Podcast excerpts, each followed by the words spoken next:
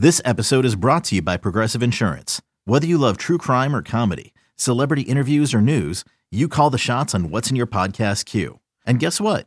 Now you can call them on your auto insurance too with the Name Your Price tool from Progressive.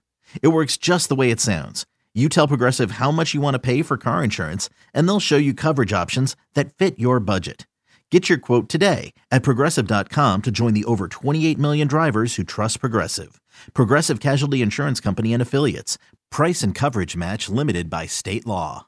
Another day is here, and you're ready for it. What to wear? Check. Breakfast, lunch, and dinner? Check. Planning for what's next and how to save for it? That's where Bank of America can help. For your financial to dos, Bank of America has experts ready to help get you closer to your goals.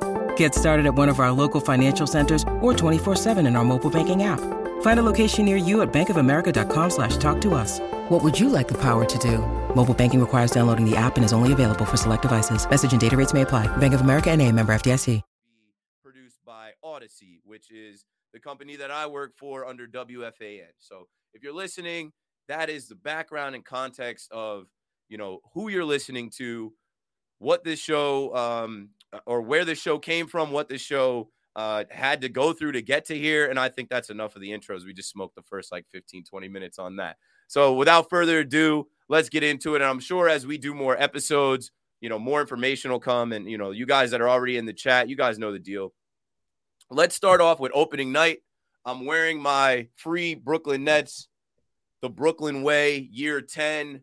Does it have a 10 on it? It does. Year 10. I also have my year 10 Brooklyn um, towel from practice in the park. Practice in the park was cool. It was just too many people. I don't think they were ready for that. But fellas, let's speak on opening night and uh, share, you know, your experience, whatever you saw in the arena and what you saw from the game. But we won't spend too much time on the game because that game is a game that you forget. It's the first game of the year. Clearly, the Nets weren't ready for the Pelicans, but I'll say the environment was great. 10 years in Brooklyn, Nets fans do exist. There are a ton of Nets fans. There are young Nets fans that started going to see Nets games when they were seven or eight. Now they're 17, 18 years old and older. And uh, to see all the fans come out excited about this season was great. Um, and I think the Brooklyn Nets did a good job presenting everything. They just weren't ready to compete. And you got Zion Williamson and CJ McCollum and uh, Brandon Ingram and those guys coming in, blowing their doors off. Uh, it was never a game. They had a little bit of time at the end of the first half where they started to pull it, uh, you know, within striking distance. I think they were down by eight at half, but they got blown out in the second half. What did what did you guys see? I left that game in the fourth to get back to WFAN. Let's go to Robin. Robin, tell us what you thought about night one, game one, opening night in Brooklyn. Yeah, twofold. One, the the whole notion that nobody cares about the Nets couldn't be further from the truth right? Like that is is rubbish because they're all that gets talked about. They're probably the most prominent team in the NBA at this moment, maybe other than the Lakers right now because of LeBron and, and, the struggles that are going on there. But when, when you talk about the fan base and, and everything, and as it's come up, you have the OG Nets fans. Like there, that's a, a contingent. You have the the Brooklyn fans who jumped on because of Brooklyn. Then you have the young fans who have grown up. But the whole Nets world thing is important because the, the Nets are beyond a local team. They are now a global team when you talk about star power, when you talk about anecdotally just being out on the street, the amount of Nets gear you might see relative to, to Knicks gear and the like. So that's part one. And, and I do think that is a growing thing that, that can be capitalized on and, and could really go over the top this year, depending on how things turn out. Number two, I was terrified if I'm being if I'm being real about it. I was terrified because I, I, meet you guys for the first time, right? I decide I'm going to do this, and then the Nets just get the doors blown off them, and they haven't done enough. You know, I'm done with the whole hypothetical champs. Like you got to show and prove now, right? So they haven't earned the benefit of the doubt from me at this point. They have to earn that. So when they get blown out, I'm I'm going, oh no, oh no. You know, it, it, is this going to be a disaster of a season? Is KD going to ask for a trade again? Is Kyrie going to go like, oh, you know, I, I need, you know, two weeks of PTO? Ben so Simmons take- fouled out yeah. before the fourth quarter. so I, I'm that's what's going on in the back of my head. I'm like, hey, Keith, nice to meet you. Oh, no, oh, no, oh, no, oh, no, no. When you need mealtime inspiration, it's worth shopping Kroger, where you'll find over 30,000 mouthwatering choices that excite your inner foodie. And no matter what tasty choice you make, you'll enjoy our everyday low prices, plus extra ways to save, like digital coupons worth over $600 each week. You can also save up to $1 off per gallon at the pump with fuel points. More savings and more inspiring flavors make shopping Kroger worth it every time. Kroger, fresh for everyone. Fuel restrictions apply and some background. So, um, no one claimed the WFAN suite. I claimed the WFAN suite. I had Robin and Hudson come to the suite, and that's where we shot the video saying Talking Nets is back. It wasn't the greatest game, but like I say, you you flush that game down the toilet, you move on, you forget it ever happened. Hudson, what were you feeling uh, watching your new Brooklyn Nets come out there and not look like they were well coached at all? Uh, disappointed disappointed. I think I think I think my my first take was boy, I was never a part of the fire the coach crowd, you know, Steve Nash needs to go, but boy, not ideal. Not an ideal start, but like Keith said, it's it's the kind of thing where you have to you have to take a bigger picture. The Nets are going to play 82 games this season. They're not going to be so bogged down by this one loss. At the end of the day, it's just going to be a plus 1 in the loss column. I'm not about the hyperbolic reactions after one game. I'm not about digging so deep into the stats. Honestly, to me, it was a wash. But honestly, I felt similarly to Robin. I thought, are uh, and maybe am I the problem? Is coming back to talking Nets gonna gonna cause gonna cause some sort of you know cosmic justice coming down onto the Nets? Are they gonna are they gonna lose because of me? Is is talking Nets a mistake?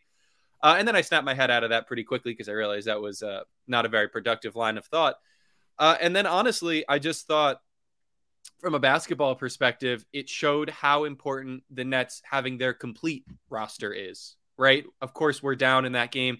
Joe Harris, Seth Curry, and TJ Warren. Uh, obviously, we're going to talk about uh, Friday where Joe Harris does end up playing, but you could see you could see it on the court. And I remember one of the first you know real basketball conversations Robin and I had was talking about how there was a lack of spacing, about how everyone was clogging the floor, about when how when you had Nick Claxton, who who did have a good game on the boards, and Ben Simmons uh, on the court at the same time, it, it, clogs the middle, it clogs the paint, and you can't you can't have that with the way the Nets play. But that's something that needs to be solved. Maybe a, a bigger thing to look out for. But honestly, my my my my biggest takeaway was just uh, happy to be back. Happy to be back in Barclays. Happy to be back talking about the Nets, even if it's uh, not too fun of a game. Yeah, and we just had uh, Henry Hall in the chat say, uh, I know Keith is side eyeing the Yankee game. Yeah, Yankees are actually up 2 0, but they're down 3 0 in the series. So I'm not too worried about that Yankee game going on right now. Coincidence, game one of this series, the uh, American League Championship Series, was the same night as opening night in Brooklyn. I, of course, chose to go to the live game. The Yankees were in Houston. I was in the suite, had it on the TV there. Uh, I'll say this, you know, there's a lot of talk about you know what this Nets team would look like. I went to media day, and uh, the first thing I thought was, wow, that you know they they're a little bit deeper than I realized. They have a few guys. There's some talent on this roster. This roster might be better than the rosters have been in the past few years of this KD and Kyrie era. They didn't blow it up, um, but Rome wasn't built in a day. That's a cliche. Uh, I think that they are going to need reps and practice. Uh, this is a new team playing together. Um, what I would say about the first game, you know, they got smoked. I think the Pelicans are more of a complete team. They were a playoff team last year, and then you add Zion Williamson, who scored 25 for them. Brandon Ingram had 28. McCollum had 21. Trey Murphy had 16. They were having their way with the Nets. You get 32 from Kevin Durant. Okay. Wasn't enough, obviously. 16 from Patty Mills off the bench. And then you get 15 from Kyrie, 13 from Nick Claxton. Claxton looked good that first night, and I think that's a good way to segue into game number two. Friday night, Friday night live, you get the Toronto Raptors, another playoff team from last year, another team that I looked at as more of a cohesive unit, a good head coach, and Nick Nurse. So I'm looking at the Nets and I'm thinking, okay, uh, they lost that first game. If they lose this second game, then there's going to be some panic, right? I'm, I'm looking at the Nets like they can't lose this second game, but there's a chance that they could lose the second game because of the opponent that they're facing. In my mind, I thought they were more of a finished product, but it's early on in the NBA season. Uh, what were you guys thinking the second game? Friday Night Live, they got the Joe Harris t shirts. We learned that Joe Harris is going to be activated and that he's going to play, and the Nets needed to bounce back, and they did. Well, you know, first of all, if you're side eyeing the Yankees and you still want to go, you could probably get tickets for five dollars at this point. So, you know, right, after I don't pay for tickets anymore. Head up there. Uh, but you know, when you talk about that game, Hudson brought it up before, and and he said, uh, you don't get hyperbolic this early in the NBA season, and that is correct. It's an 82 game season. It is a grind, right? But for the Nets, that was as massive a win as I think it gets in Game Two because of what I said before about this team not proving it has a chin, not spiraling out of control, not starting the Steve Nash, you know, fire rumors after after two games of the season. Not everybody saying, you know, Ben Simmons is a bum and and, and is adding nothing to the team. So that was a, a big win just from a deep breath standpoint. As far as from a, a tangible standpoint, the Nick Claxton thing, that could be a revelation. I mean, that guy. I, I, I think he's he's he's here. He's here. Young Clax, young Clax. He played like a stud. You know, not not just the the the defense, but the in transition, the euro step, and not just that he tried a euro step, but that he went up strong to finish. You know, the, the confidence to finish. And never seen shoot. him look like that before. Never seen him play like that before, honestly. And he's missing free throws, but the good thing about it is he kept taking it to the rack. So like he wasn't worried about missing the free throw. So I think between that, the fact that Ben played a lot better in that game. Uh, they won despite the fact that Kevin Durant did not play well at all. I don't think in that game. And then from Kyrie Irving, thus far, Kyrie Irving needs a disclaimer like uh, Apple instructions or when you, you sign off for Apple, you know, that you got the long disclaimer. But so far, so good as far as both Kyrie's attitude and, and the level of um effort he's shown on the court. And, and when he's locked in, you know, Kyrie's good enough where when he's locked in, it doesn't matter who's on the court with him you could you could sit there and watch and go, "Oh, that's the best guy." Yeah. Let me